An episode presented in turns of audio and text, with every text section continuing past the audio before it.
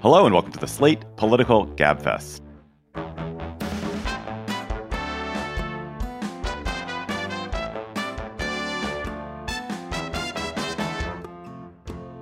July 13th, 2023, The World is Burning edition. I'm David Plotz of City Cast.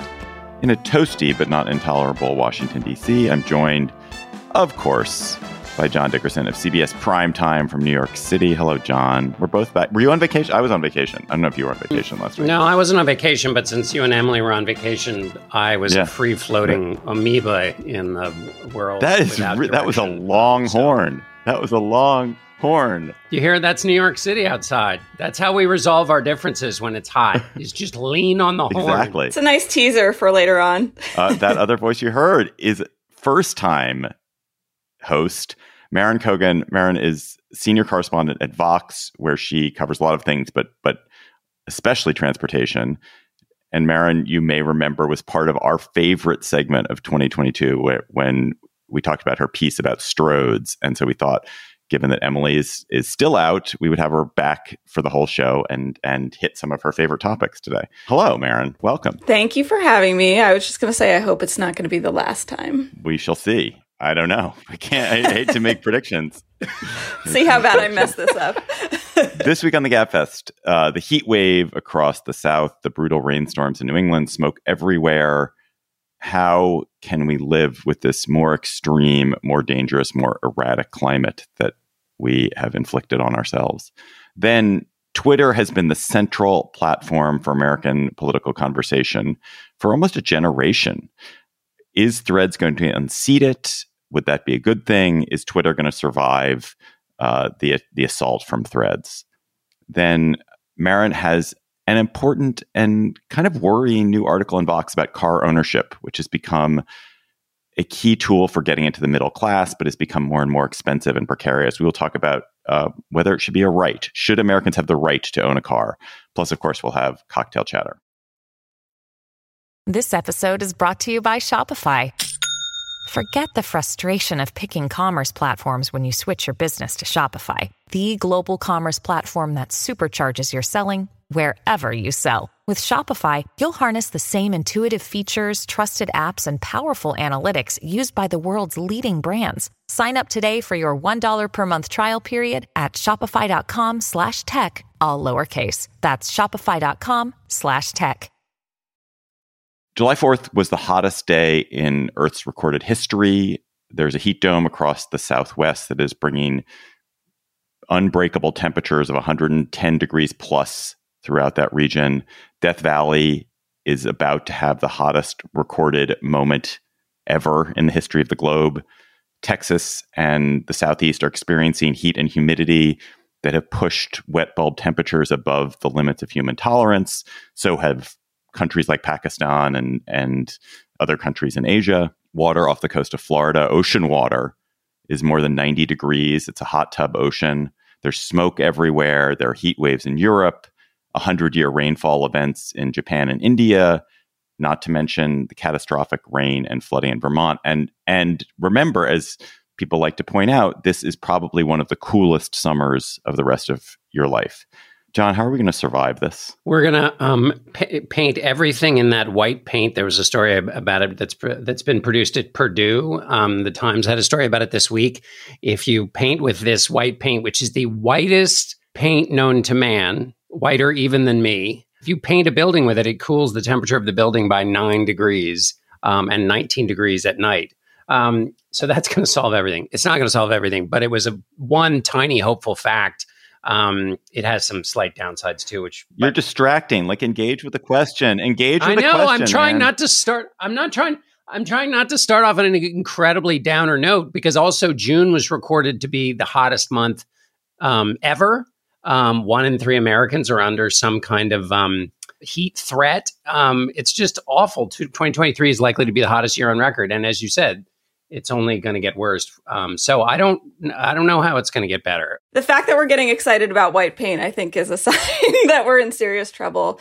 Um, I don't know. I, I personally, I hope that this is the wake up call we finally I mean how many times are we going to say that right but it feels like the things that climate scientists have been warning us about for years are are here and it feels very visceral I think for millions of people um, so I'm hopeful that this sparks some serious action finally and people can come together and do something about this to the white paint point Marin like we've clearly lost the war on emissions, right? That emissions continue, CO2 emissions continue, the destruction that is accelerating the heating of the, the planet continues. You, you know, there will be, it, it may not be the worst case scenario, but it's obviously the planet is getting hotter and it's getting uh, more erratic in its weather and and more dangerous. That's that is definitely happening. And one of the reasons it's we failed to stop this is that it got very politicized, that the idea of the planet heating became a political issue and there was not political will to deal with it. There's now going to be a push for mitigation measures. White paint is a mitigation measure. Can mitigation be nonpartisan? Can mitigation become a cause that is a human cause, not a political cause, and that the world can come together on ways to make life less unpleasant for us? Well, I think the the um, mitigation is a safer place than um, than on the causal end. Like if you look at where the problem is happening, it's, happening in a lot of red states, which are getting redder by the day as they get warmer. Um, so something has to be done. Arizona is is a potentially, um, I mean, now has a Democratic governor, and but if you look at what's happening in Phoenix, I mean, you read the stories about about the heat in Phoenix. Um, and the number of deaths particularly um, of home the homeless population and the poorest in Phoenix. It's just grisly. It feels like you're reading the stories of Arrakis, like a hundred years before. You know, they had to go around um, capturing sweat, and uh, because that was the only water that was left. But I mean, one of the things that strikes me is you is that you mentioned the the homeless. I was talking to a friend of mine who lives in in that area yesterday, and he was like, "Oh, it's it's fine. Like he just sits in his air conditioning. And it, like one of the things I worry about is that this is like so many things. This is a crisis for poorer people, crisis for people who are less resourced, but that the people who are decision makers, I don't think that any member of Congress is going without air conditioning. Have you been on? I mean, the Capitol is one of the coldest places in on Earth um, because they air condition that place so well. And I just worry that this idea that it, this could be a wake up call isn't really there because it's not punishing all of us. It's only punishing a fraction of people. But it is punishing their their constituents. So that's been been I think the 12th straight day of 110 degree temperatures in Phoenix. Um, Phoenix in the 1900s had five days where the average temperatures were 110 or higher. It's now 27 days, an average of 27 days a year. That's affecting the people who live there. The number of the um, uh, death toll in Phoenix is up 25% over the previous year as a result of heat. I mean, when your constituents are dying, and it's not just the homeless, it's the elderly, like when the bodies are piling up um, and the businesses are having to pay more to, to air condition, and um, there is this, you know, there are costs associated back home. And also, by the way, this is something for governors to deal with. When, when power grids are crumbling, um, that is a you know those are real effects that are that that affect governors and that, that that might change again to your original question which i think was a smart one which is like how do we deal with the fact it's hot? Forget about the forget about what caused it for the moment. How do we deal with how, with the fact that it is hot is a safer political place. Um, although to Marin's point all the places we thought were safe for for um, politics because when you look at some of the mitigation measures to save water with faucets or to change light bulbs, those have become politicized. So, um, so uh, as I say this, I slightly take it back. But on the other hand, if all your citizens are baking, um, perhaps that changes things. Well, some of them aren't baking, Marin. Some of them are also drowning.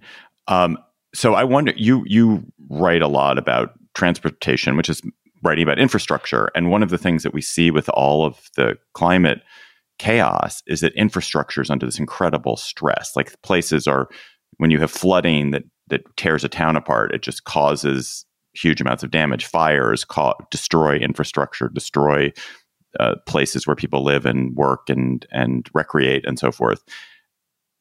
I worry we can't keep up with it it's one thing to recover from a single hurricane and have five years to recover from it. It's another when there's a hurricane, then there's smoke, then there's fire, then there's a flood, then there's a heat wave, and and it's happening everywhere. And the country will not have the resources to keep up with this, and the world won't. I think that's absolutely right. It's, it's going to pose these huge, huge infrastructure challenges. I think that we, first of all, we're not keeping up with the infrastructure challenges that we have now. There's so much crumbling infrastructure in this country. Uh, this is going to expose so many weak points. And uh, yeah, I think the the lesson I took away from reading everything um, is that we're not ready at all for this. Like none of us are ready. There was some money, I think, in the infrastructure bill to help sort of prepare for the climate future that we're going to see, the near future that we're going to see, but it doesn't seem like it's going to be enough. Um, and you know, just to go back, so there are the, the sort of obvious manifestations of climate change when we talk about the infrastructure. We see these dams that are near breaking. Um, we see bridges being washed away, we see train tracks being washed away. Those are going to be really obvious physical signs that may spark action. I do really worry to John's point about the heat thing because, you know, heat, I was reading causes more deaths than any other weather event in the country, which was sort of surprising to me because it's a little bit less visible, right? And and he's right that people, you know, people in the US the people who don't have air conditioning are you know disproportionately elderly they may be low income. I'm thinking of the the comparison with europe where you know only something like 10% of homes are air conditioned there. And i read that 60,000 people died from heat waves last summer. I, that is an astonishing figure. And i do really worry that you know the the rise in the homeless and houseless population in this country over the last few years um, combined with these extreme weather events is that we're going to see more of these deaths and and I would hope that that would inspire some action. I think I, have learned to never make strong predictions when it comes to politics because that's the most surefire way to make a fool of yourself. But I would hope that that would at least inspire some people to take this very seriously as an issue. I think there's about two things. I mean, I worry about all of it, I suppose, but two things that really get to me. One is when you're talking about all the heat deaths, those heat deaths in some sense are invisible. Like the, they didn't discover that 61,000 people died in 2022 in 2022 they discovered in 2023 when they went back and looked and realized oh we have this excess of deaths. What explains this excess of death? It's that like people were overtaxed and they had heart conditions and they died because they were it was it was ex- you could attribute this to excess heat. Um, but it's not in the moment you're not like oh this person was killed by heat. So some so one thing that concerns me is a lot of the the pain is invisible and people kind of attribute it to something else and only later realize oh no it was this and the other the other thing is just to this infrastructure point is or John and I, I don't know about you, Maren, but John and I lived through the 70s. And one of the things that was notable at the 70s is that there are places that that just started to seem disordered that had not that were had been ordered before and cities felt disordered and the one reason they felt disordered is that they were the cities were unable to kind of keep up with the basic habits and and necessities of making life tolerable for people. So you'd have garbage piling up you'd have potholes that were too big uh, you'd have just uh, abandoned buildings and that just made places feel bad and chaotic and unsafe. And that caused sort of economic decline. And I worry that on a kind of global scale, that's what we're going to get. We're going to get an inability to keep up with the basic maintenance of infrastructure that you need for people to feel they are living in a tolerable place. And that will just make life feel worse as well as be worse. Slate Plus members you get bonus segments on the Gabfest, on other Slate podcasts. You get bonus episodes of some Slate podcasts. You get ad free Slate podcasts. And our uh, Slate Plus segment is one we're really excited about. We've been flattering Marin so much already, but I'm going to flatter her. So, but, so one of the other things she's been writing about and has been thinking about is the is the paradox of of traffic enforcement, where we have too much enforcement of against poor people, which causes all kinds of misery for them. But on the other hand, too little enforcement uh, of a lot of traffic problems, which is causing, contributing to traffic deaths, a sense of lawlessness in the streets. So, how do we deal with the traffic enforcement paradox? And anyone who's ever uh, seen someone uh, run a red light or park in a bike lane or drive around with fake plates. If you've ever seen any of that and have been annoyed by it, this will be a segment for you. Go to slate.com slash gabfest plus and become a member. This episode of the Gabfest is sponsored by Aura Frames. Are you ready to win Mother's Day? Cement your reputation as the best gift giver in your family? Give the moms in your life an Aura digital picture frame preloaded with decades of family photos. That mom will love looking back on childhood memories, seeing you what you're up to today, checking out grandkids, checking out cousins. And even better, with unlimited storage and an easy to use app, you can keep on updating your mom's frame with new photos so that it's a gift that keeps on giving. This is how I live in my family. I gave my mother an Aura frame. It was either for Mother's Day or for her birthday. She absolutely adores it. She's constantly hectoring me to update it with more photos, which I do. I also gave my girlfriend's mother an Aura frame, and I hope she hectors my girlfriend to update it with more photos. But it is a present that will bring absolute delight to a mother in your life. And they have a great deal for Mother's Day. GabFest listeners can save on this perfect gift by visiting auraframes.com to get $30 off plus free shipping on their best-selling frame. That's A-U-R-A frames.com. Use code GABFEST at checkout to save. Terms and conditions apply. Hear that? Believe it or not, summer is just around the corner. Luckily, Armor All, America's most trusted auto appearance brand, has what your car needs to get that perfect summer shine. Plus, now through May 31st, we'll give you $5 for every 20 you spend on Armor All products. That means car wash pods, protectant, tire shine, you name it. Find out how to get your $5 rebate at armorall.com. Armor All, less work, more clean. Terms apply. John Dickerson, I'm so interested in your thoughts on this coming topic. So, Threads has arrived. Threads is a, spur, a, a spear hurled by Mark Zuckerberg with his newly massive pecs right at the heart of Elon Musk and Twitter. The fastest growing app in history, Threads has attracted more than 100 million users in a couple of weeks. It's a kind of lightweight ripoff of Twitter, mediated through Instagram.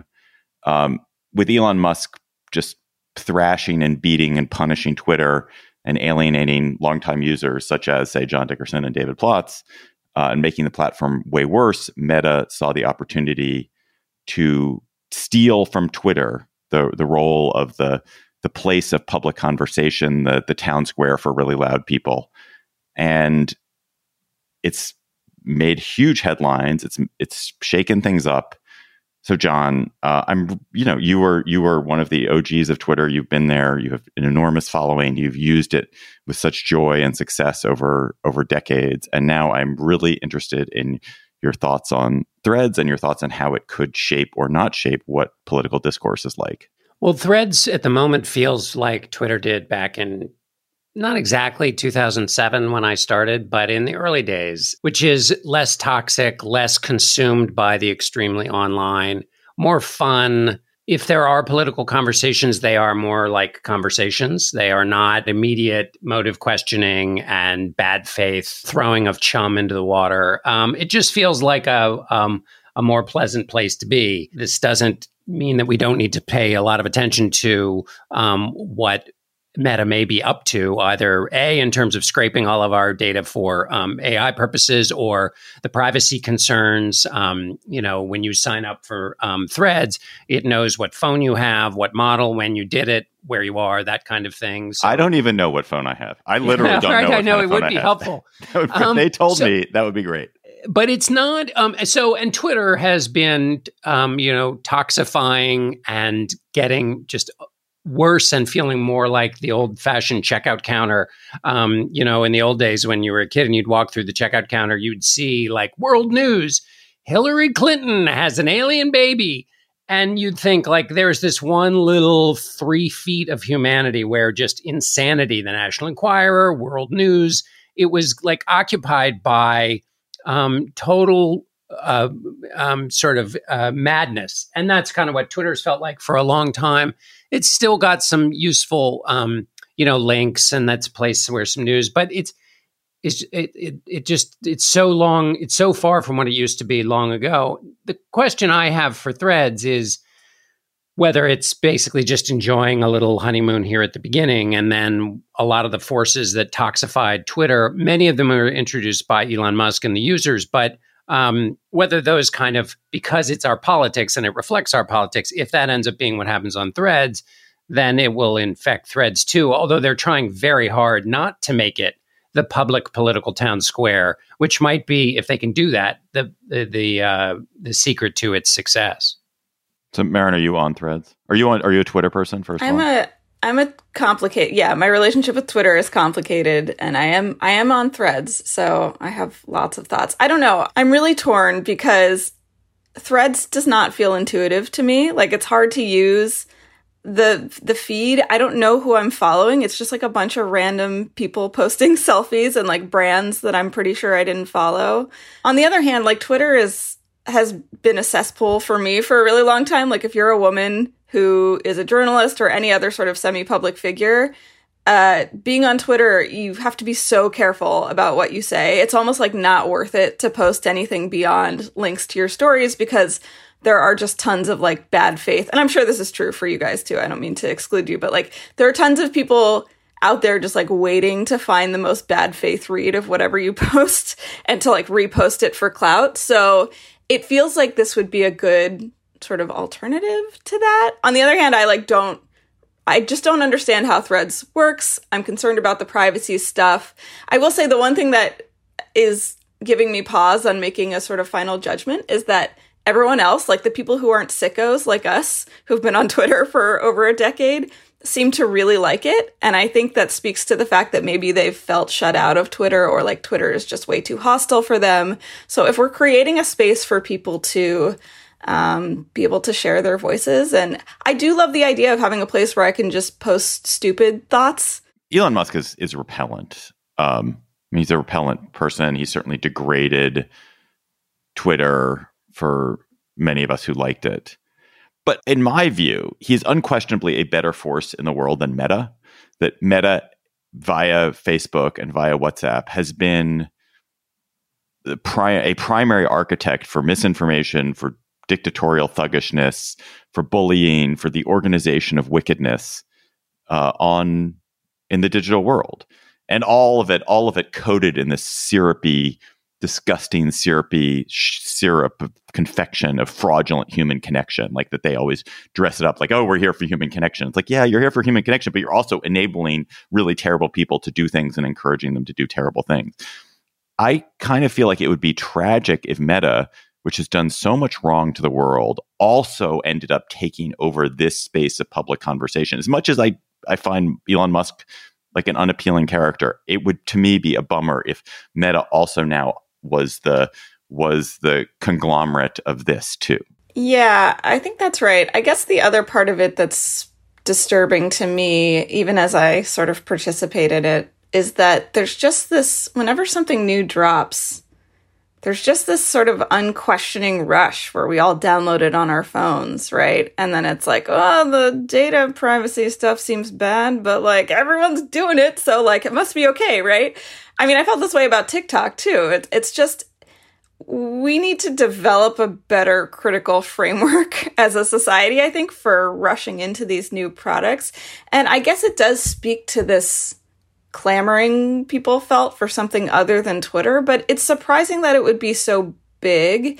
And probably, honestly, it's partly media inflated. Like, Twitter is a really big deal to people in our space, right? It's a really big deal to politicians, to um, journalists, to people who think about this stuff, but it's not it's not such a big deal to everyone else. So I don't know. Maybe the public was dying to have this sort of text based app, and that's why we all rushed into it. But I do worry about the way we just unthinkingly download these things and sort of check off the agreement, you know, the terms of service agreement, and then give all our data away without thinking that much about it. Um, I will say the other thing, and I hope I'm not changing the subject too much, is that I do really want to see where this cage match between Elon and Zuck goes. Is that for real? Like they're actually talking about doing this? It is. It's like a joke. It's like something out of a like uh, idiocracy. I was reading last night that UFC president Dana White has been on the phone with each of them every night for like a week planning the details of this cage match, which makes me think that it is real. And I also think we should never underestimate um, the ability of a of a billionaire man to dramatically overestimate his capabilities in all things. So I think it could happen. Oh my God. And I would love to see it. Oh my God. One of the things I was reading um, is uh, referred to uh, Mark Zuckerberg's own personal journey um, of, of fitness and general um, excessive manliness as he becomes um, skilled in various forms of martial arts. And I realize I need a personal journey. I, I, I'm, con- I'm concerned I'm not on a personal journey. His personal journey seems to have made him very, uh, uh, he's all glowing and he's uh, out there grappling on squeaky mats in what seemed to him seemed to me to be a bounty of joy for him. Turbo John. Right, exactly. I need a personal journey to kind of get me out of the attic. That's the thing. I maybe my personal journey needs to have more sunlight and and uh, although on the uh, uh, you know I don't know. It just seemed like he, there's a lot of smiling that goes on in his personal journey. Can I um still keep stealing the mic though, which is to go back to this idea of threads as a place for the public conversation. I and I'm just going to steal completely from Jill Lepore's book, um, These Truths, which doesn't address social media so much, but um, has a wonderful section on polling and the rise of polling and the mistaken idea that um, polls and just getting thousands of unfiltered opinions um, is in any way a replication of the town hall and is a is a beneficial place to have public political conversation. Um, and her argument essentially is the town halls were mediated squares where, first of all, you had to show up. Where any old rando um, um, there were they they could pop off, but um, there were um, kind of norms of the culture that um, that meant people who participated had to actually participate. You know, you couldn't um, just winging out um, theories wouldn't get you very far.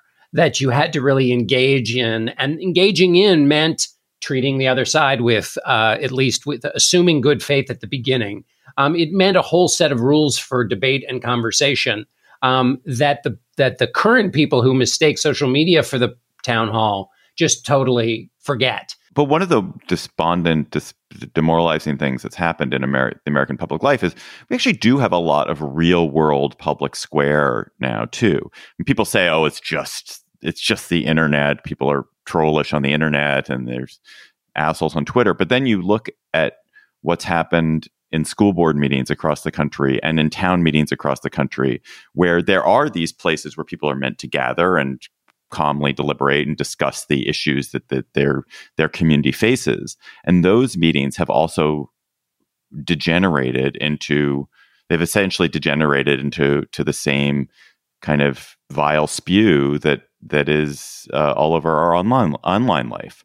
So the hope that real that the real world could protect us from the online world, I think, is is fading fast. In fact, the online world has infected the real world too. I just, I guess, I was just t- t- tangling with the idea that this is a, that this that online is going to be the place where um, this kind of conversation could take place. And also, you've got to have politicians listen to that kind of conversation, and they're not. They're listening to, uh, you know, the, the attention grabbing conversation, which is not deliberative. Two questions to get us out of this, Marin. So, if you look at the history of these hot new apps, if you think about Clubhouse or there was Google Plus, which was going to be a social network, um, they a lot of times they don't survive. There are ones that do. TikTok has survived, although TikTok wasn't it wasn't a rocket ship. TikTok had a slow burn. It had a slow build.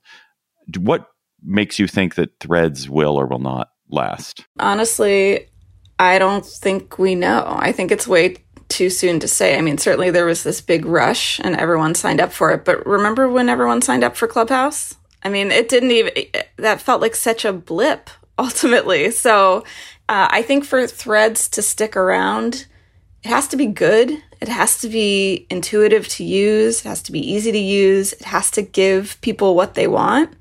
Um, I think so far for me, it's not delivering on certain things. Like it's harder to connect. Um, you know, there's no DM function, there's no search function. So those are the things that I think it would need to succeed. But again, I will say that like tons of people who have rushed onto it, who I think were not traditional Twitter users, seem to be loving it.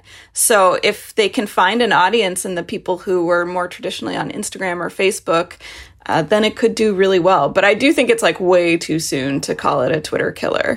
And John, actually, then the last question of that, which is just a flip side, is what could Twitter do to save itself now? I it's a great question. And then also what is the question? So in other words, do they does Twitter want to have 100 million users the way Threads does or does Twitter want to become an intense place, smaller audience but intense audience? It's definitely a smaller audience. 28% of their revenue has been has gone down um, or at the moment but they have way more than 100 million by the way. I mean, Twitter has 250 million daily actives, I think. But but Meta has 2 billion and is on I mean it's at 100 million in a week. Fastest uptake of an app since ChatGPT, which is the fastest uptake of an app since ever. So it's on its way.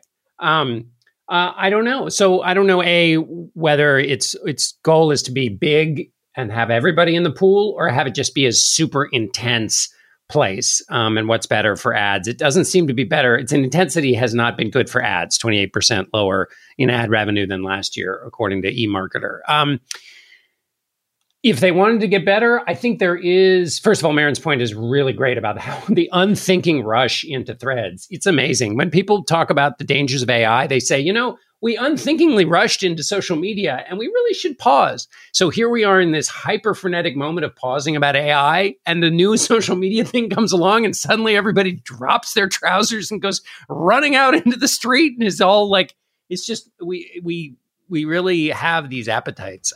I will say, Elon said, I think maybe this week or last week, oh, it's infinitely more preferable to get yelled at by a bunch of strangers on Twitter than the than the sort of hide it all pain of Instagram.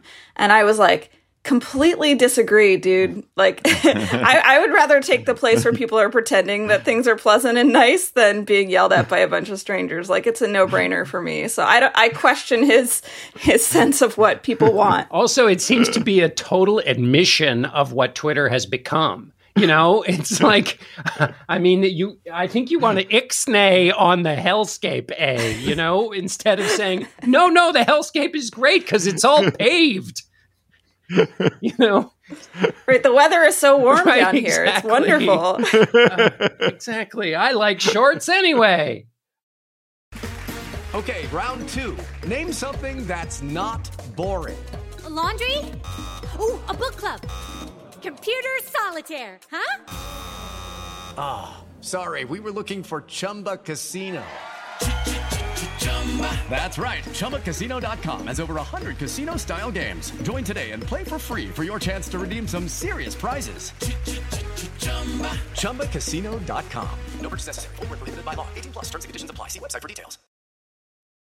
Marin covers transportation for Vox, among other things. And this has given her a front seat on some of the most fascinating, contentious issues in American public policy life. And as we discussed, her piece on the most dangerous street in America for pedestrians prompted the top GabFest conversation of 2022. She has a new piece out. Um, the impossible paradox of car ownership for many working class Americans, cars are a burden and a necessity. So, Marin, GabFest listeners, I think in in public transit rich cities, may think of cars as a kind of stupid and stupid and egregious, but they are the most necessary possession of most American households. After shelter, the car is a requirement. You have the stat, which is that 92% or 91.3% of American households have a car, more than I'm sure have anything else, more than have broadband. The problem is that it's become harder to own them, right?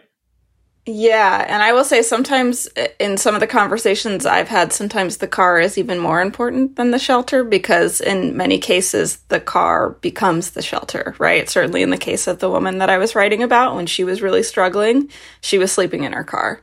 So, yeah, I mean it's it's a funny there's a funny disconnect, you know, and if, if you live in a transit rich place, um, you know, you may see all the downsides of cars and think they're sort of an annoyance and they're expensive and whatever, but for most people living in most of the US, your car is essentially your ticket to being a fully functioning adult in the United States. It's your ticket to participating in American life.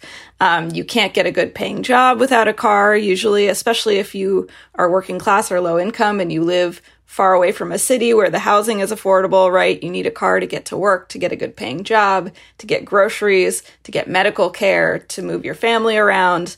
Um, the car is everything, and and I think you know that has always been true, and cars have always been expensive for people who don't have a ton of money, right? Like if you pretty much since the car was invented, it's going to eat up a decent portion of your budget um, if you don't, you know, if you don't have a ton of money. But during the pandemic, when everyone sort of moved away from mass transit because there were, were concerns about being in closed spaces with people, the cars became even more important. They unfortunately became much, much more expensive. So when I talk about the paradox, the impossible paradox of car ownership, and this is primarily for people who are working class and low income, the paradox is you can't really afford a car, but you can't afford not to have a car. And so, sort of looking at the way prices have risen um, in the last three years and just how difficult it is for people to maintain their cars, hold on to their cars. And not just that, but it's not just the car. Like the car, for many people, is about their ability to survive in this country. So, writing about the way that a car can play a huge role in whether or not you're doing well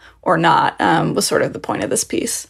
Can you give some some chapter and verse on the costs and how they have become more expensive. Absolutely. So, um, new car prices themselves have risen so much that a new car the average new car is about $48,000 right now. Now, the reason that is happening is because there's this global microchip shortage, right? And all the auto manufacturers, they used to make a lot of sort of affordable cars, smaller cars, more affordable, um, cars at different price points for a different range of buyers. Increasingly, because of this microchip shortage, they are, and because you make more profits when you build luxury cars, right? They're focusing on these big luxury SUVs, trucks, these nice big expensive cars.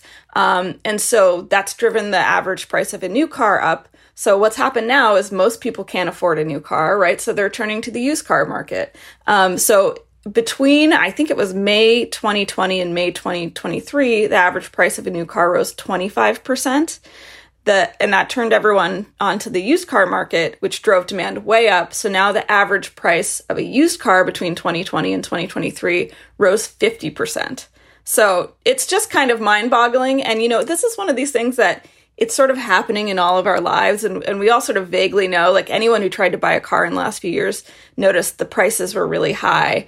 Um, but I feel like unlike other things, we, we don't necessarily talk about this stuff because it is just considered so essential to how most people get around. It's like it's almost too obvious to say that you, that most people need a car to get around, but when you start to break down the numbers, um, I think it becomes much more striking. Marin, do you think that the the outrage over gas prices, which is there is always an outrage over gas prices, but the the outrage a, a year ago um, when prices were at their height was really a a debate or, or outrage about what this paradox you're talking about that it that it that it got at this centrality of the car and the challenges you write about, but through gas prices um, which obviously are connected to cars. But I, I don't know, did, did, it have extra energy because of what you're talking about? That's a great question. I would say the answer is probably yes and no. I mean, the gas prices thing is like a perennial political issue because it is something that affects everyone, right? And it's sort of easy to glom onto and blame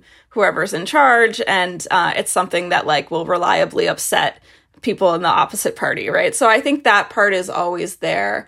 Um, but I do think there was an undercurrent of the fact that it's not just gas prices, right? It's also insurance rates um, are higher than they've ever been. There's just so many different things that go with car ownership and the price of cars in general. So I think people were responding on some level to the fact that there's this sort of background noise of things getting more and more expensive. And certainly it's true beyond just cars, right? Food prices, so many other prices. But um, it's really, I mean, it's really striking the the differences in price um, with cars right now, and I think, yeah, I think that had to have played a, played a part in it. The premise of your piece, in some ways, I, I mean, I'm not, I guess I'm not saying it's an advocacy piece, but kind of the premise is we need to get cars into the hands of poor Americans. Like poorer Americans, working class Americans need to get cars. Does this mean that as uh, as citizens we shouldn't root for more buses and trains? If everyone actually needs a car, should the investment in public transit be as significant as people like me want it to be? I'm really happy you asked me this because um, part of my purpose in writing this, I've, I've written a lot about why cars are bad. And this is sort of a counterbalance piece. I see it in, in some sort of ways, like actually, cars are good for certain segments of the population. Um, but it is true there there are some people who advocate for more cars for low income people, and there there are a lot of critics of this idea. Like they they think that you know um, cars are not the answer, obviously, and if you give cars to low income people, you're just reinforcing a system that disproportionately punishes um, poor and low income Americans anyway, right? Because there's still going to be people without cars who struggle. Cars are still going to be too expensive. You're not addressing the systemic problem. So, what I would say is, um, no, it doesn't mean we shouldn't be pushing for better mass transit. We should be pushing for a system, and I think the top priority should be pushing for a system that is more sustainable and more affordable and gives people better options than having to get in their car everywhere, right? That would be better for all of us. Um, and I think most of us could stand to drive less, right? But there is a segment of the population that if we deny car ownership to, we are essentially locking them out of the economy. And I think that we need to listen to people who are struggling about where they're at. They're in the system that we have now, not the sort of utopian transit future that we all want to see. Um, we need to listen to them about what they need to survive. And we need to understand that we can, while most of us should be driving less, there are certain people whose lives can be majorly improved by having access, even just access to a car, and that will make their lives better. I think we can, I think we can walk and chew gum at the same time on that. I was struck. I mean, you've already made this point, uh, Marin, but I was also struck by the way how analogous this is to the affordable housing debate that the lack of a car has a lot of the same impacts on people's lives as the lack of steady housing. You are you drop further and further down the economic ladder. Your children are at risk. You have this precariousness. You have difficulty securing work, um, and this is true if you don't have stable housing. It's true if you don't have a stable stable access to a car. Um, that's just a. It's not really a question. It's just like it is interesting how analogous it is. It, it's interesting to me too, and I think a big part of why the car has become so necessary is that we've suburbanized poverty in this country. Right, we're pushing people further and further and further out from city centers where there's good access to public transit, and just thinking about you know honestly all of the all of the things we're talking about today, you can see the threads connecting everything, right? Like people being pushed further out, not having as good of access to, to social services in cities, um, all the paved suburbs, right, that we've created that are contributing to climate change, the way low income people have less access to air conditioning. Like all of these things are interconnected. Um, and I think, uh, yeah, I don't know. It's just really striking to me the way they all start to piece together. And that was a big thing with this piece is that, you know, on on some level I was talking to people about cars, which sounds, yeah, cars. It's like not the most exciting topic in the world, but I was really talking to them about what it means to survive. And so many of these people I spoke to, losing access to their car, having their car repossessed, it was tied in with some other major crisis in their life. Like they were leaving an abusive marriage and trying to start over with young kids, or they were struggling with addiction and entering rehab, or, you know, they were essentially homeless and only had the car, you know. So it's it's it's a car, but it's much bigger. It's what you need to survive here. I'm just to close this. I mean, I, am sure you guys know the song "Fast Car." I don't know if you've heard the Luke Combs. Luke Combs, this wonderful country singer, has just done a cover of the Tracy Chapman song "Fast Car." It's so good, and it's and just reminder what a wonderful song that is. But that song is your story. That song is about the possibility of a car offering economic opportunity, escape, like uh, the chance to make it driving, driving in your car. Speed so fast, I felt like I was drunk. City lights lay out before us, and your arm felt nice wrapped around my shoulder. And I, I had a feeling that I belong. I, I had a feeling I could be someone, be someone. And, um, be if you haven't listened to the Luke Combs cover, listen to it. It's gorgeous. Let's go to cocktail chatter. Uh, when when you are um, not about to get into your car. You're about to have a cocktail, so you are not about to get into your car. Um, I was just in Scotland and was out, and I was driving, which is terrifying to drive in Scotland on the wrong side of the road. Um, but I had to check to see whether you were allowed to drink at all before you got into a car in Scotland because I was driving and I wanted to have like one drink. You can, um, but in general, you shouldn't drink before you get into a car. You John, what blood are you? Alcohol, blood alcohol yeah. level is zero. It has to be zero. Yeah, does it? I was asking, and the the waiter at the restaurant said it does not have to be zero. Okay. In Scotland, I don't. He, he said this is not legal advice. I was gonna say, as long as you got it from an authority, as long as you got it from a Yes, trusted exactly. authority, I think you're Huh. fine. Let me go to the. let me ask the barman about whether having a drink is a good idea on the road. Uh, Um, my what's cocktail your chatter?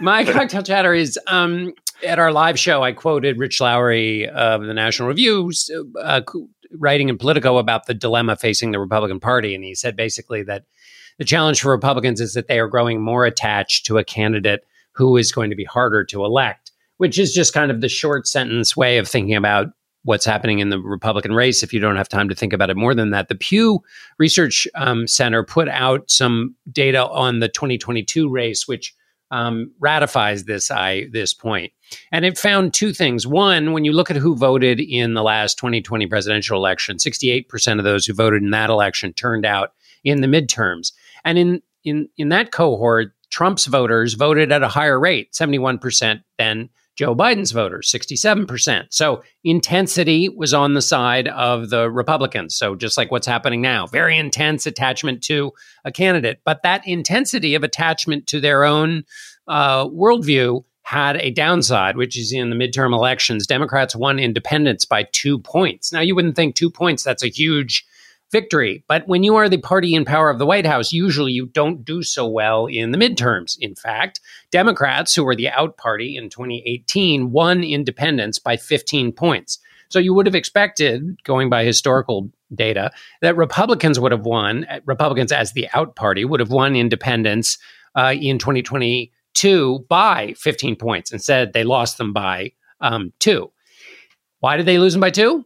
Abortion and Trump, two things that the party is ever more um, uh, centered around as it goes into this next presidential race. So that data came out this uh, this week from the Pew Research Center. Marin, what's your chatter? I'm going to bring this into the sort of more mid to low brow uh, portion of the cocktail chatter. I want to talk about the Tour de France, which I have been obsessed with. Uh, I don't know. Are either of you watching it? You already steal. You're stealing my oh chatter. no, I stole Go your chatter.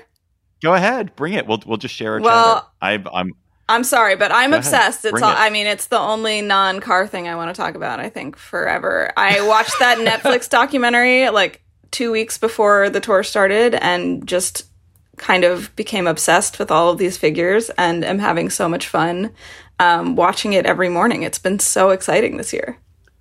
What? No Wimbledon? No Wimbledon, not this year. I too. One of the things I did on vacation with my kids is we watched Tour de France Unchained, the Netflix show. We've talked about Drive to Survive. but That was the F1 show, the documentary, beautifully, beautifully shot documentary about Formula One. And this is the same thing. Has now been done for golf. It's been done for tennis, and it's now been done for for the Tour de France. And my God, it was so good. The 2022 Tour de France. It's so beautiful. And unlike F1, it's not. The cyclists are are not loathsome. They're not kind of douchebag Euro trash Prince lanes, and they're not the, the the people who run the cycling are not loathsome Russian oligarchs. Cyclists are they're weird, they're intense. They're both ego. They're both egotistical, but also collegial. They're all like in a way that- 25 and weigh 130 pounds and have two children. Mm-hmm. I, I mean, it like it's baffling to me that I think they just live these Flemish. yeah, these like monastic lives where they're just cycling in the mountains of Europe every single day. But it's it's super fun to watch and learn the different personalities, and it's given me a, an appreciation for watching these races where you see how much of it is it's it is about strength and stamina certainly, but it's also very much a mind game and a strategy game. Um, I, I don't know if you watched uh, Jasper Philipsen yesterday win the stage, but the way he pulled off his final sprint, I mean, it's like it's almost like a game of Tetris or something where you're trying to like find these openings and you have to just have killer instincts to win one of these things. And it's so cool to watch like someone will be leading the whole time and then it won't matter because in the last like 30 seconds someone just pops out of nowhere that you've never heard of and wins the whole thing. Oh, it's delightful. I think I think the thing that I like also is that it when you first start to watch it, if you have no explanation, the strategy is totally incomprehensible and you kind of don't know what's going on. But just a little bit of information makes it comprehensible, and you and then you are no longer an ignorant viewer, but a kind of a semi knowledgeable viewer, and that is is really fun. I do think Yeah, you have I- to watch the documentary first, though, right? Yes, Because Yeah, otherwise, you won't know who these people are. I mean, it's great because it sort of gives you these portraits of the people who are sort of the people that you want to watch in this year's tour. So, like, it, you get like a little bit of story and background about them, and then you can sort of root for them this year. listeners, you have also sent us chatters. Uh, please keep them to coming to us. You should uh, tweet them at us. I guess you could thread them to it. We're not on thread, so don't thread them to us yet. But maybe one day you can thread your chatter to us. Um, but best of all, email them to us at gabfest at slate.com, something you're talking about at your cocktail party. And this week's listener chatter comes from Dan Kirkwood. Hey, this is Dan Kirkwood in Juneau, Alaska. Last week, kids in Angoon, Alaska launched a 30 foot long hand carved red cedar canoe, the first traditional dugout canoe carved there since the U.S. Navy bombardment that destroyed the village. Back in the fall of 1882, the U.S. Navy destroyed the homes, food stores, and dugout canoes used to hunt, fish, and gather food. Many people starved to death that winter. Only one canoe survived the bombing, and it became both a vehicle and a symbol of the village's survival.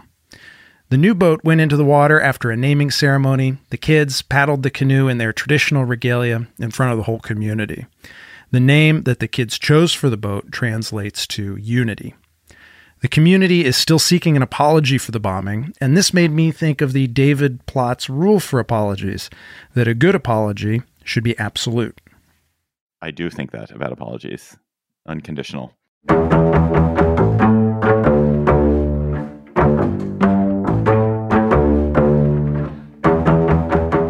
That is our show for today. The Gabfest is produced by Shayna Roth. Our researcher is Julie Huygen. Our theme music is by They Might Be Giants. Ben Richmond is Senior Director for Podcast Operations, and Alicia Montgomery is the VP of Audio of Slate. Please email us your chatter at gabfest at slate.com.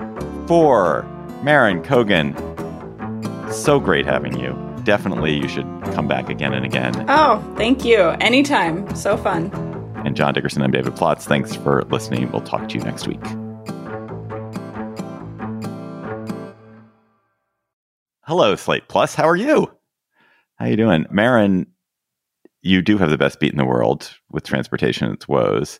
And you were we were talking about what to do about Slate Plus, and you mentioned you're working on on a piece about how traffic enforcement is fundamentally broken.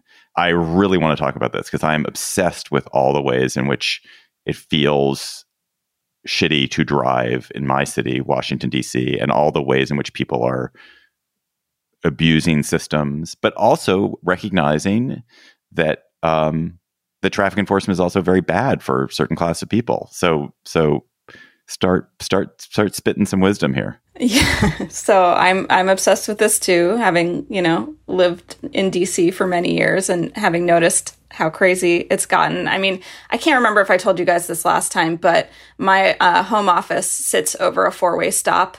And so a big part of why I started writing about this is just that I noticed in 2020 that cars were just flying through the four way stop. And now that is the norm rather than the exception. Like no one stops at the stop signs anymore. And thinking about why that is, and it's like, well, it's because people are behaving rationally with the understanding that nothing will happen if they violate traffic laws. So this is something I, I'm sure you guys have seen it. Um, people just plowing through red lights, not bothering to slow down, um, behaving really recklessly, driving really recklessly. That's been sort of a big coverage focus of mine. But then just starting to think about how can we do this better? Because I started digging into the traffic enforcement that we have system that we've had in this country for many years, and it's terrible. It's it's disproportionately impacting um, black and brown communities. Uh, it really unfairly punishes the poor. We have the system now where if you get a speeding ticket and you're like a rich person, you can just sort of pay it and go on with your life and maybe your behavior won't be deterred because it wasn't that much money or if you are poor and you don't have the money to pay you could end up with escalating debt you could even end up in prison for not being able to pay that debt right and um, it doesn't really help people if they don't have the money to pay they don't have the money to pay, right? And you have to do really horrible things to people to punish them for the fact that they don't have any money to pay. So, terrible system that we have now. And it's the thing that has, you know, um, led to a lot of these incidents of police brutality that have gone viral and that we've seen in the news. So, there's been a lot of focus on reforming some of these practices. on the other hand, we seem to have this uh, this new system or lack of system that has emerged where it's just like I think it seems that police have largely given up in certain places on enforcing anything. And so drivers are reacting to that new reality where you can do basically whatever you want. So I, I feel like there has to be something in between these two systems. One is unfairly punitive and it's over things like broken tail lights or an expired license or something like that. And one where we're just not um, helping address safety issues at all and it's it's something that would be between that would be actually just focusing on safety so people who are driving really really fast um, people who are driving really recklessly people who are um, driving under the influence like david in scotland uh, just really focusing focusing on the bad actors like David and just really making sure we get them off the road. No, I'm just kidding. But um, yeah, that's that's the thing I've been thinking about. And you've you've seen these crashes that happen where you're like, how did this get to this point? Like we got to do this better and smarter and more equitably. That was just a snippet from our Slate Plus conversation. If you want to hear the whole conversation, go to slate.com slash gabfest plus to become a member today. I'm Victoria Cash. Thanks for calling the Lucky Land Hotline. If you feel like you do the same thing every day, press 1. If you're ready to have some serious fun for the chance to redeem some serious prizes, press 2. We heard you loud and clear. So go to LuckyLandSlots.com right now and play over 100 social casino-style games for free. Get lucky today at LuckyLandSlots.com. Available to players in the U.S., excluding Washington and Michigan. No purchase necessary. VGW Group. Void prohibited by law. 18 plus. Terms and conditions apply.